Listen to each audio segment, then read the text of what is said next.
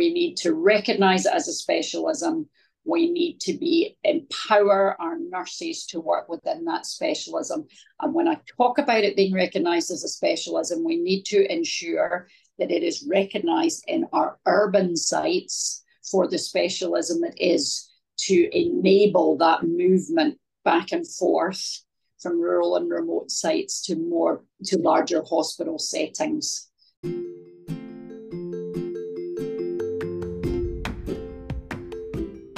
And welcome to a Nurse Out Where podcast. My name is Danielle Causa, and I have been a rural and remote nurse for most of my career. I created this podcast as an opportunity to explore and celebrate, and perhaps spark some interest in rural and remote nursing. Each week, we will meet with some of the extraordinary nurses who live and work in rural and remote areas across Australia as they tell their story about all that is beautiful and unique to rural and remote nursing. So join with me as we explore the stories from a nurse out where.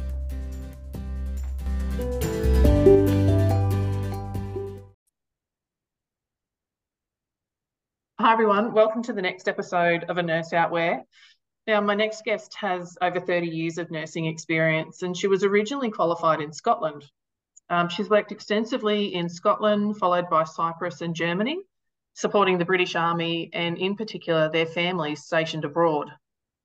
She was the key lead for child protection across all British military posts in Europe, including Cyprus, Germany, Turkey, Italy, and Gibraltar. Uh, she's been in Queensland for the last 13 years uh, commencing her Australian nursing adventure in Kingaroy, of all places. Uh, she's been in her current role as the Executive Director of Nursing and Midwifery for the past eight years at Townsville Hospital and Health Service. She's a passionate supporter of all rural and remote nursing and midwifery services, and her focus is on uh, equity for all in health and the need to accept the challenge of distance and enhance new technology to reduce these inequalities.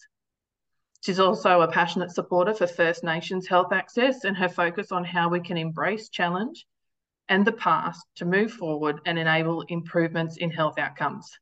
I'm so pleased to welcome Judy Morton. How are you? I'm good, Danielle. Thank you very much for inviting me to talk on your amazing podcast. Ah, thank you. It's uh, it's been a while coming. I'm um, really looking forward to hearing your story and you know how you ever ended up in Kingaroy. But we'll get on to that in a minute. Um, as you know, the podcast is titled A Nurse Out Where. So, from your perspective, can you finish the sentence, I'm a nurse out where?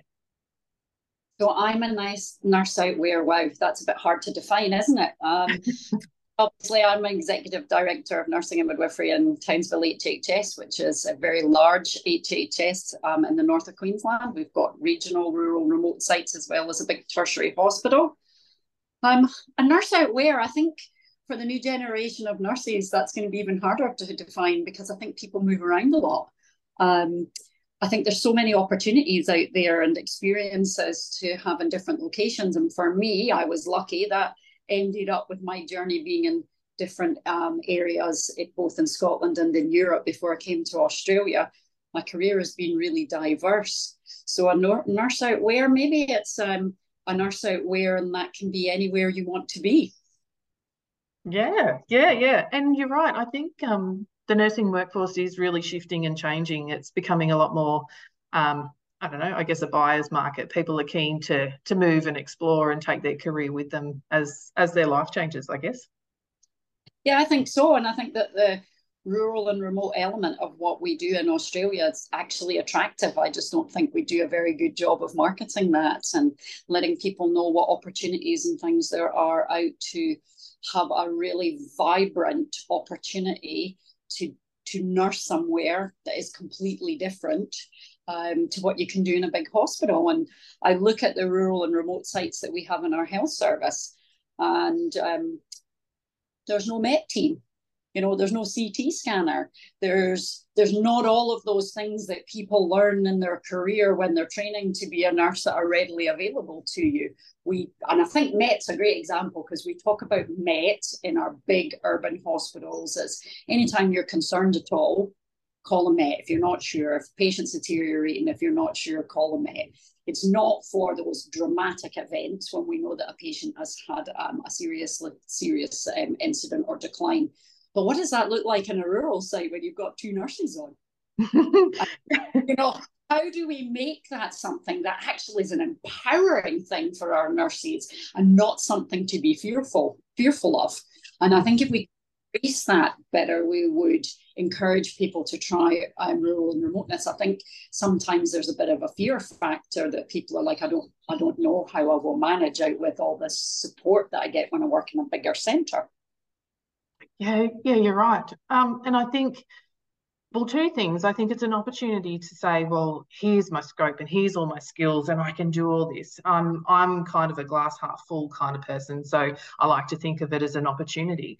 But then, you know, when you you have to also remember that you're not you're not on your own in these areas. Like particularly in Queensland, we have TEMSU and RSQ. You know, we've got RFDS on the phone, all those sorts of services. So you might be, you know, physically a small team of you, like you and another nurse or an admin or whatever, but you have got a massive team to support you online and virtually. So talking about the technology, as you mentioned in your in your bio.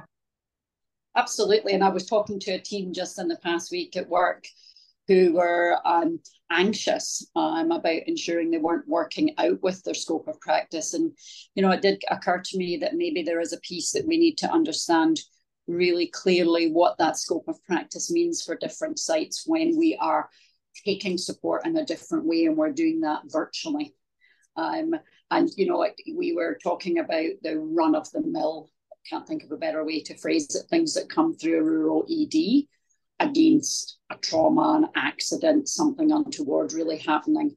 And if you're in a position where a single nurse post or there's only two people there, a town without QAS, how do we define that really well so our nurses really feel super confident um, in their scope of practice and using all of the technology we've got available to them. I think for that will encourage more people to want to experience um, rural and remote sites where actually from a skill set, um, it's quite incredible what you can do um, in those environments. Yeah, yeah, absolutely.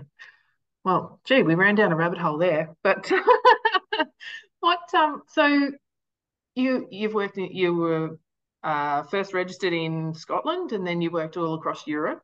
What drew you to Kingaroy? What drew you to rural and remote nursing? Well, that's, I think, a bit of an interesting question, noting that I am a little bit different to the people that you normally interview that are working in a rural or remote site clinically. Um, I'm going to describe something that people in Australia will think is quite funny. So, uh, the last post I had in Scotland before um, I left to come to Australia, uh, well, to go to Europe and then come to Australia, was I was a health visitor. So, you don't have a similar position to that here. It's sort of a community nurse and a child health nurse all rolled into one. But I worked in what was deemed a rural, remote-ish location in Scotland um, which was about two hours drive, maybe, maybe two and a half from Glasgow, um, which is a huge city in Scotland. uh, had lots of, you know, you could drive in, drive out. It was a fair sized community. And when I was working there, I would have thought, oh, I'm working in a really, you know, rural area. Um, I think that interest in rural is hard to define, isn't it? But when I came to Australia, um, we lived, as we said, in um, as a family in Europe, and I did all sorts of different things there, what, which was remote for the people there in a completely different way. So we had a large number of British military families living in these countries. Um, they did not speak the language.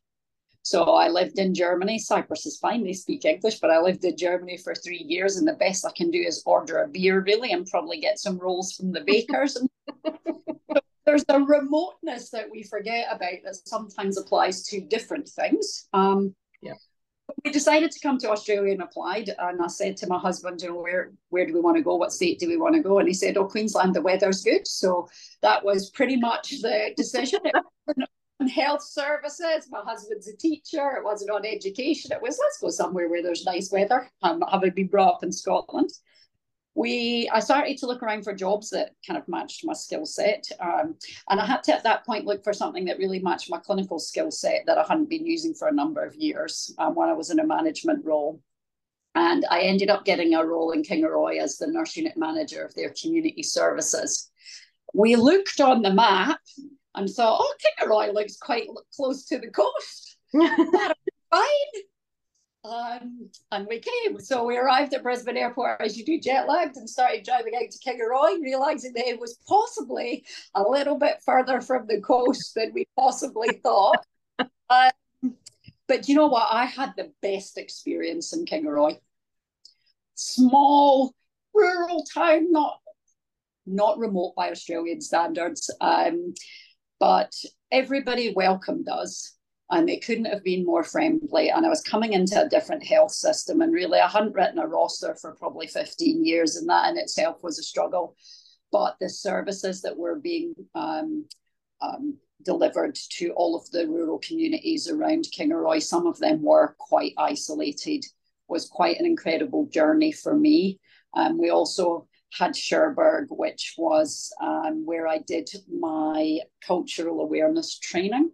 Mm-hmm done in the community by the aunties in the community and they have the ration sheds etc and it was i cannot describe the experience that was for me understanding the history of first nations peoples and why we have the health and equity that we actually have in australia. And um, a lot of that sits with rural and remote and the way to target that is access. So i suppose i'm waffling on a bit. I do talk a bit. Um, when I came to Australia and I went to Kingaroy, I think, wow, in lots of ways. Um, from a rural site and what's delivered, distance was, it's still to this day surprises me, distance, even though I've been here for many years now, no conception. Um, it would be like saying to somebody, and I, I try to explain this to people that um, live in the UK, it would be like saying to somebody, I'm going to Italy for a two hour meeting. Some of the distances that we do in Queensland. Yeah. Um, there is no concept until you come to Australia. And I think actually Western Australia and the Northern Territory and Queensland really are the only three states that understand remoteness. And I think that um, Western Australia's population bases are much bigger. They still have remoteness, but there's fewer bits of it. I think Queensland is the most diverse state. We're really lucky to have an opportunity to work in an environment where rural and remote has such meaning um, for health services. Yeah, yeah, yeah, absolutely.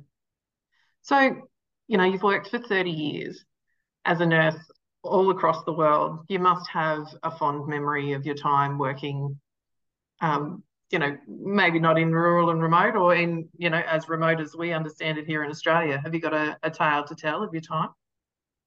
I was thinking about this um, and what to talk about. And you know what immediately came to mind was all the times I have had fun at work. Yeah. A lot of the stuff that makes me smile now is, I suppose, um, one, things we used to do and to we used to be able to have a little bit more lightheartedness in the workplace. Um, and I think that that's missing a bit. Um, some of the things we used to do would be wholly inappropriate now. Um, you know, we used to, everybody on their last shift got thrown in the bath and covered in all sorts of things and traipsed around the uh, and, you know, I would not be condoning we behave like that now. we, we seem to have lost something a little bit um, in our ability that it's it's okay to have a bit of fun. We do really tough jobs, and um, yeah. And then I looked at, I was thinking about some of the things that have changed in a particular treatment, which I don't know whether it um, happened in Australia or not. But when I was doing my nurse training quite a long time ago, we used to put egg white on pressure areas and then hold an oxygen mask over it until it dried. Right. So we used to, when it was task orientated nursing, um, off we would go to do the back round in the ward, as it was called. and we'd actually get egg white and we'd whisk it up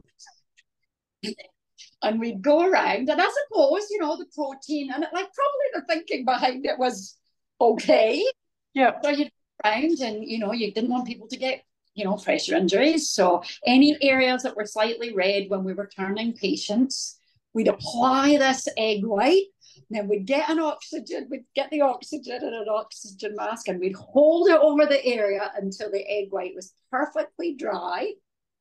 and this this was our state of the art prevention measures for pressure injuries. And can I just point out, I'm not that old. We did have pressure relieving mattresses and other things, but this was this was all the rage. And sometimes think, and it's a bit like, yeah, you have to accept, don't you, what's happened before and how we come forward because um, there's probably lots of stories people listening to this that will think, oh yeah, we used to do different things as well. I'd never heard of. I came to Australia and I, and you get something called a pink. I think it's called a pink lady in the emergency department for people that have indigestion.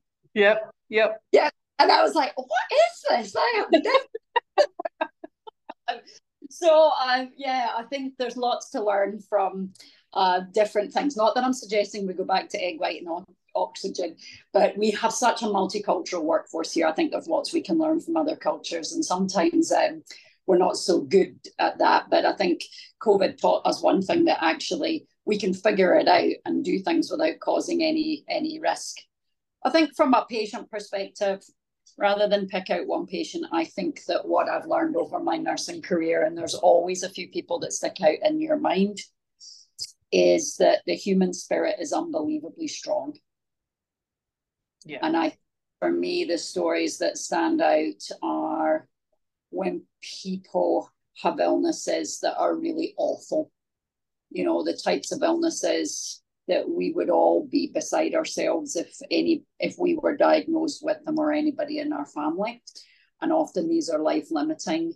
And um, over my nursing career treatments have got a lot better but i can remember um, some people that had life limiting illnesses. And at that point in time our treatments weren't great from 20 30 years ago and the human spirit is unbelievably strong not only for our patients and sometimes the suffering that we can't always make right for them, but also for families and loved ones and how they cope um, when dreadful things occur. And I think that we fail to recognize that our nurses deal with that every day. Um, and people die. I, I think that is part of, you know, the natural natural um, end to life. You can't live forever. But we see that all the time because we're at the pointy end of that. Um, and in small rural communities, nurses are part of that community. Yeah. And it it is different to when you live in a city.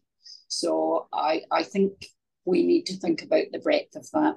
Um, not to be depressing because I think nurses are really resilient beings as well, but um, for us to make sure that when we get old, there's people here to look after us. I think we need to make sure that we do look after our nurses and work out a better way um, for them to feel good about what they're doing. I think it's a bit sad now that we're seeing enrollments decreasing. Mm. Uh, would have hoped that you know off the back of COVID and all the work that nurses did, we might have been in a better position, but we seem to have gone backwards a little bit from the celebratory piece of nurses that occurred when we had to pull all the stops out. And we did that because ultimately we're all caring individuals. And I think that's why we go into nursing as a field. Yeah, yeah, yeah, that's exactly right. You've um you've made me curious now. I'm going to have to go and research the um, egg whites and oxygen and what was the science behind that. But yeah, you, you're right. There's been a lot of lot of development in healthcare, um, and a lot of it has been actually led by nurses doing basic quality improvement stuff. You know, not necessarily hard data, you know, research, but it's been, you know, trial and error. Like, oh, I think this might work. I think this might be helpful. Let's try that, and it and it works.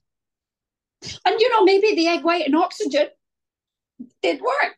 It, um, it might come back. Might have a comeback. Well, probably not.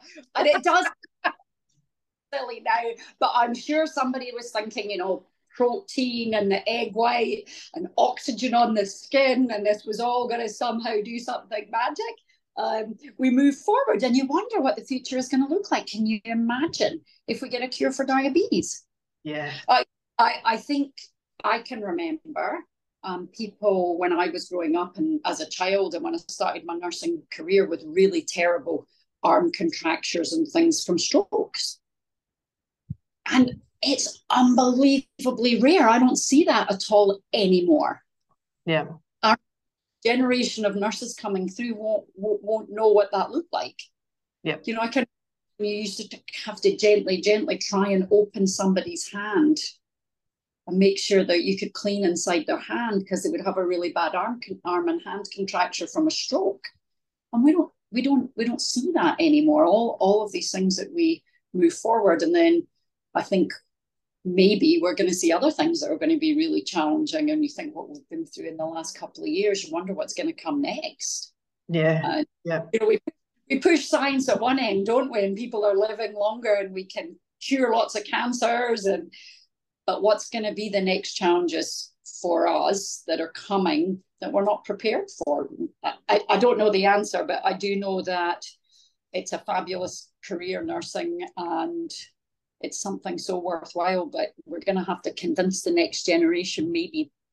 Yeah. Yeah. Of that. um, yeah.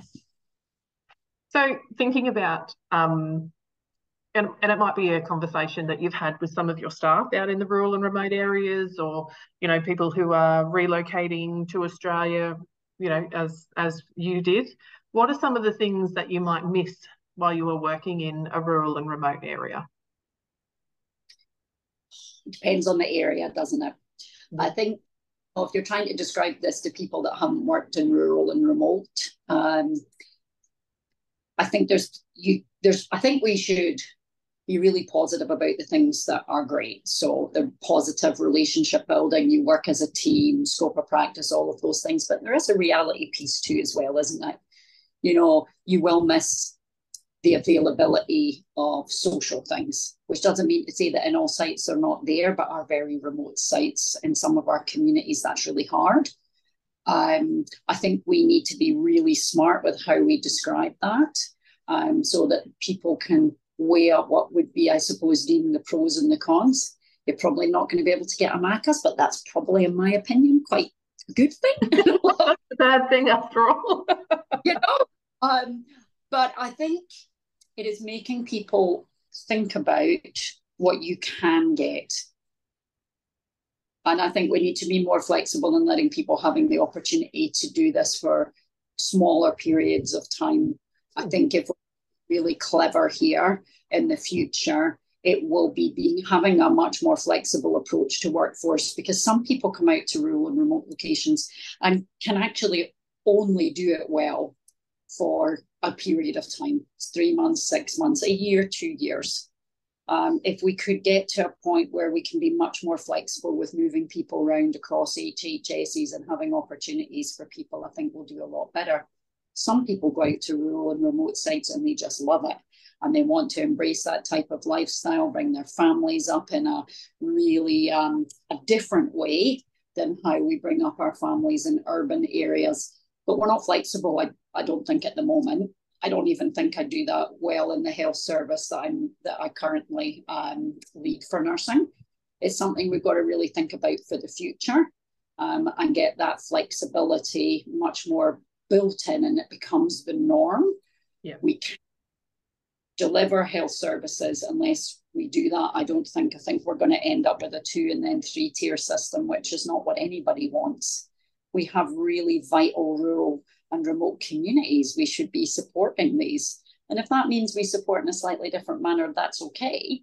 But we want to make sure this is where our challenge um, with inequity is.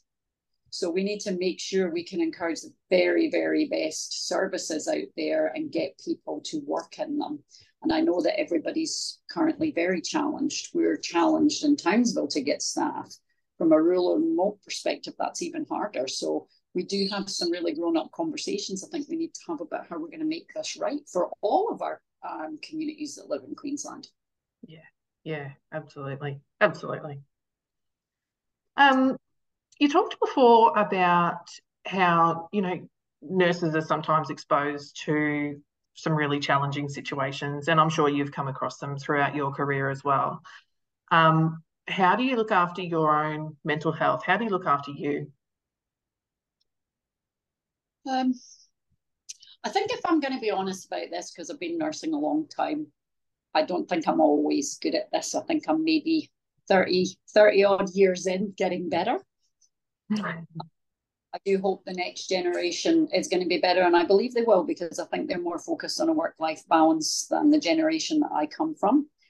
But I still think we don't recognize what we do every day, and we don't recognize the ongoing pressure of just being a nurse. Um, and I, I think to look after yourself, you have to have interests out with work. Work can't become your being. Um, and I think that in itself is difficult because when you live in a community that's small, you can't go to the supermarket with somebody asking you something without and there, I think there's an initial piece that everybody feels, oh, that's really lovely. People have welcomed me to a community and you know, you you don't talk out of school, you don't talk out of work. But people will just ask you general things and like that's lovely, but it it it disables your ability to not be a nurse when you're not on duty. Yeah. And I is a bigger challenge for us in um, rural and remote sites um, than it probably is elsewhere. Mental health, I think we are better at recognizing mental health pressures and talking about them.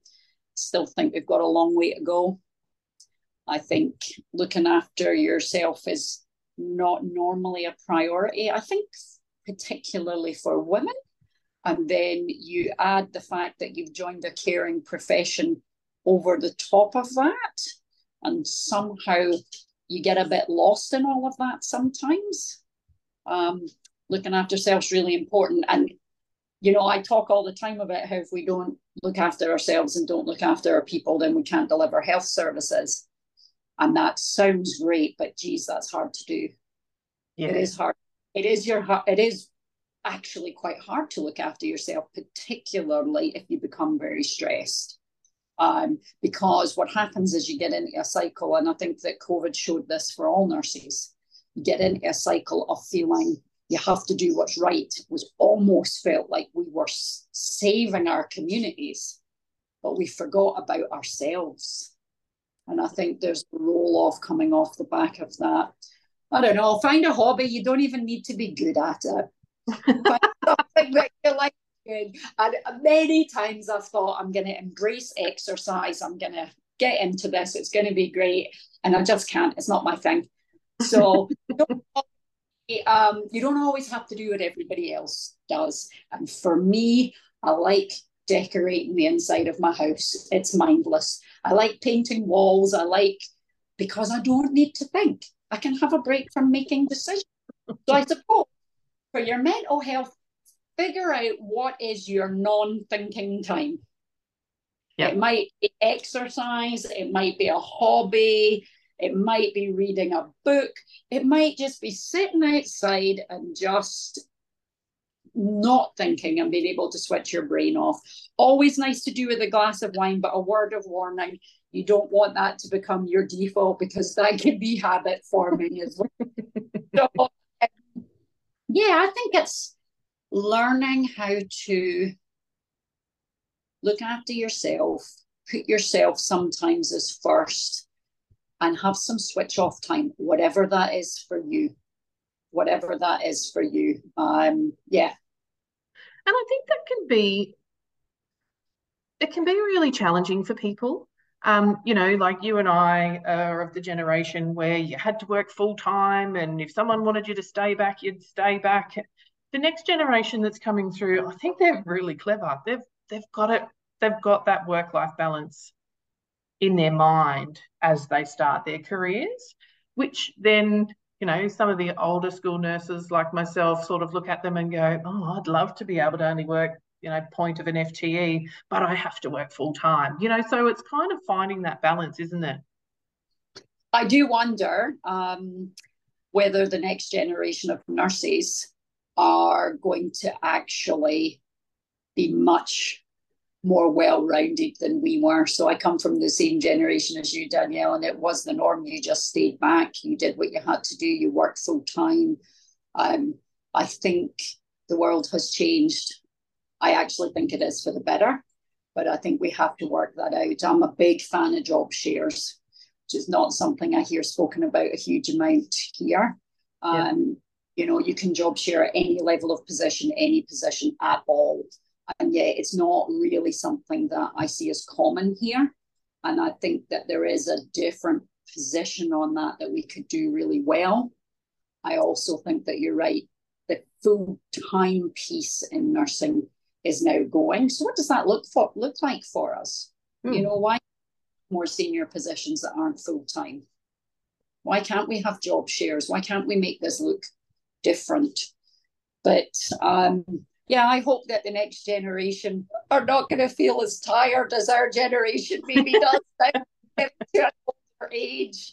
And I think the flip side to that is if there's anybody um, younger listens to this, remember that some of those nurses that are still working shift shifts are not 20 and it's hard. Night shift is hard for everybody.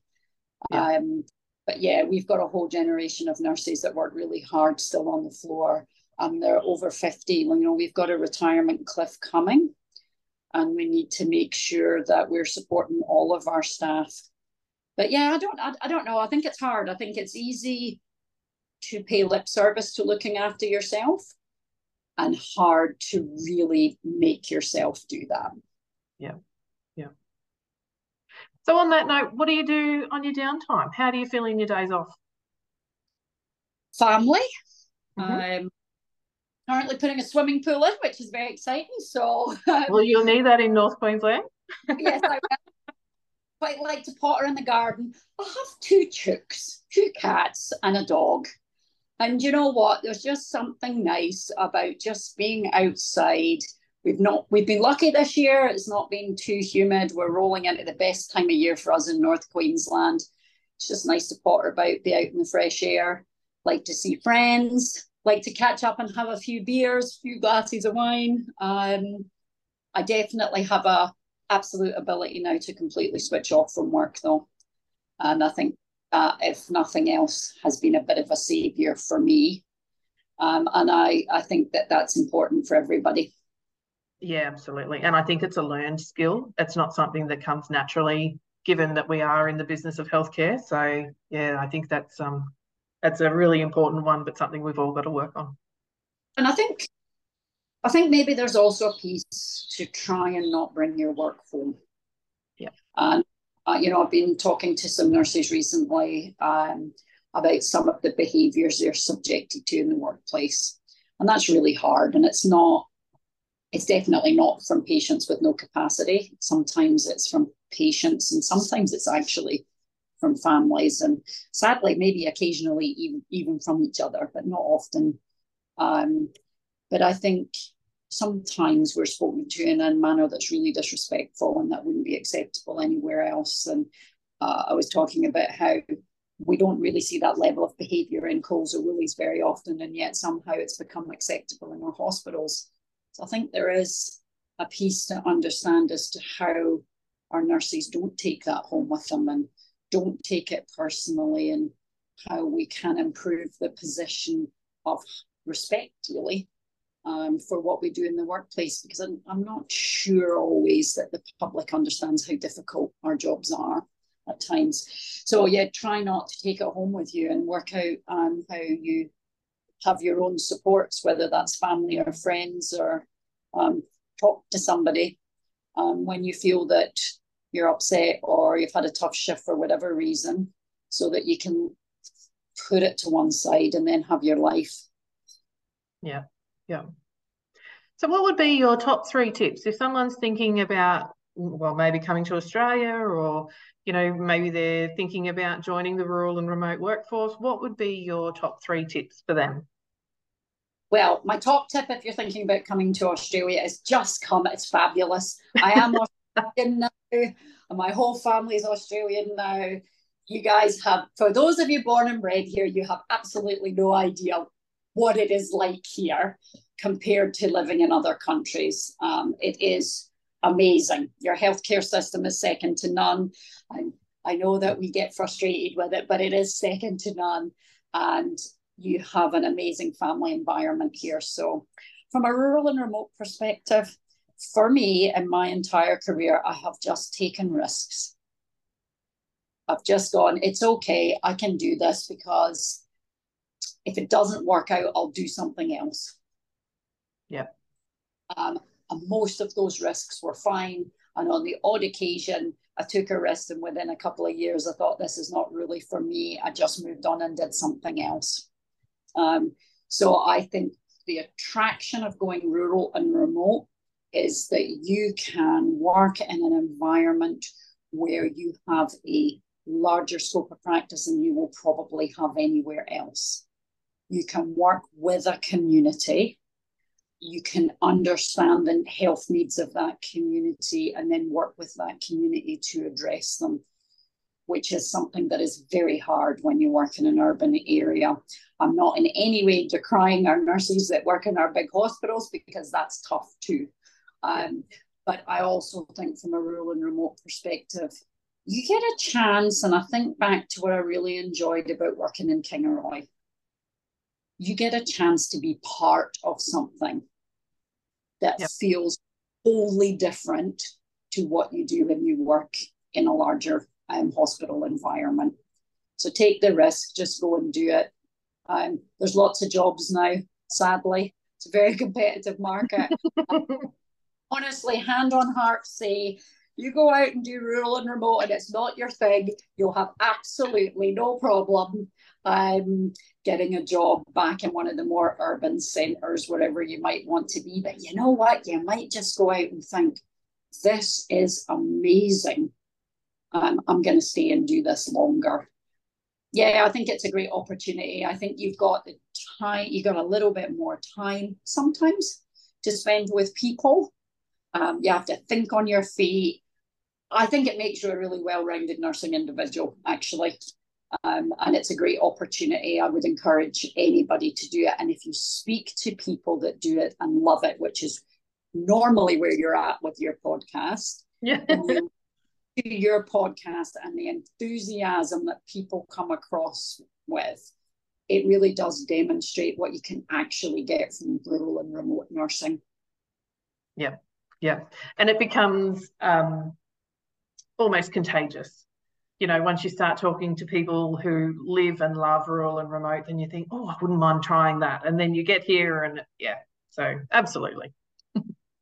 We just need to sell it better don't we? We need to understand how we recognize this as a specialism yes yeah and I, that is the key to the future of ensuring that we have rural and remote nursing. We need to recognize it as a specialism. We need to be empower our nurses to work within that specialism.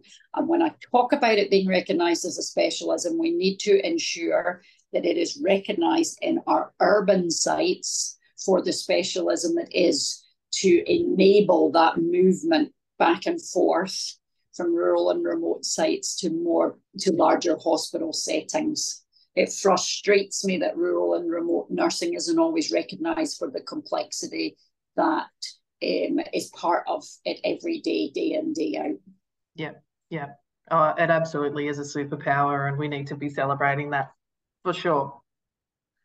Well, Judy, thank you for your time today. I've eaten up some of your Sunday morning. I'll let you get back to, I don't know, painting walls or playing with your dogs or whatever, whatever might fill in the rest of your Sunday. But um, yeah, it's been great chatting with you. Thank you very much, Danielle. It's been a delight. All right, we'll catch up again soon.